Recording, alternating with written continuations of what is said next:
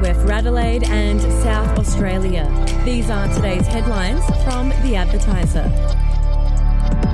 Failed Lord mayoral aspirant Rex Patrick is one of the three candidates considering challenging the validity of the Adelaide City Council results in the Court of Disputed Returns. Mr. Patrick has also asked for a recount of ballots for any errors made inside the tally room after he lost to Jane Lomax Smith by 52 votes on Saturday. Mr. Patrick told the advertiser there are candidates who have spoken to lawyers who are confident that they could convince convince a court that the election was corrupted. Ms. Lomax Smith is not accused of any wrongdoing.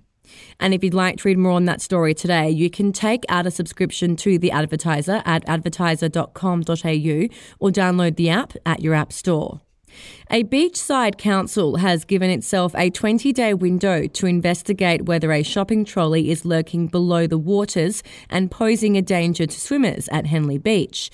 An eagle eyed resident reported the submerged trolley about 60 metres north of the jetty to Charles Sturt Council on November 9th and was told it would investigate within 20 days. The resident today posted a photo of its location and complaint on a Henley Grange Facebook page to alert swimmers of the danger. In the post, the man wrote the trolley was half buried and sitting in one metre of water at low tide. We'll be back after this. News doesn't have to be boring. The Brits have given Prince Harry a new nickname after yet another tell all interview. Oh, God, is it the Ginger Whinger? Let the team at news.com.au get you up to speed each day with their podcast, From the Newsroom. a couple were busted joining the Mile High Club. Well, I guess they can't fly Virgin anymore. Politics, sport, red carpets, royals. Get all the goss in just a few minutes. Follow From the Newsroom wherever you get your podcast from. Union workers have launched industrial action against a South Australian based crane company, vowing to not fold until they receive better pay and conditions. A key industry group has criticised the militant approach by the Construction, Forestry, Maritime, Mining and Energy Union, saying it is damaging the sector by grinding projects to a halt.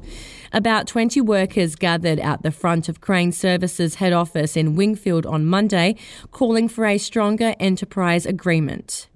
And Australia has joined the chorus of nations asking for calm as investigations into the origins of missiles which killed two Polish citizens begin. In the last 24 hours, Russia has reportedly fired more than 100 missiles at Ukraine, killing one person and leaving half the country without power, constituting the largest attack on Ukrainian infrastructure since the war began.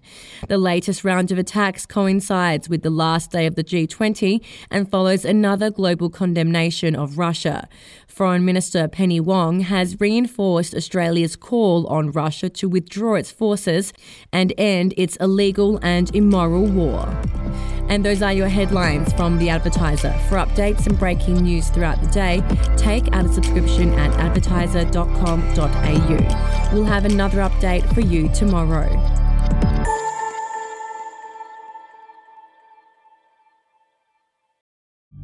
The podcast Faith on Trial looks into Hillsong, both in Australia and the US, and takes both the listener and hosts on unexpected twists and turns in the story of Brian Houston and the Singing Preachers. There are two incidents involving Pastor Brian. The Australian journalists uncovered a litany of alleged criminal behavior in the megachurch. Financial gifts were being given to the leaders of the church. Listen to Faith on Trial Hillsong ad free on Crimex Plus on Apple Podcasts today or wherever you get your podcasts.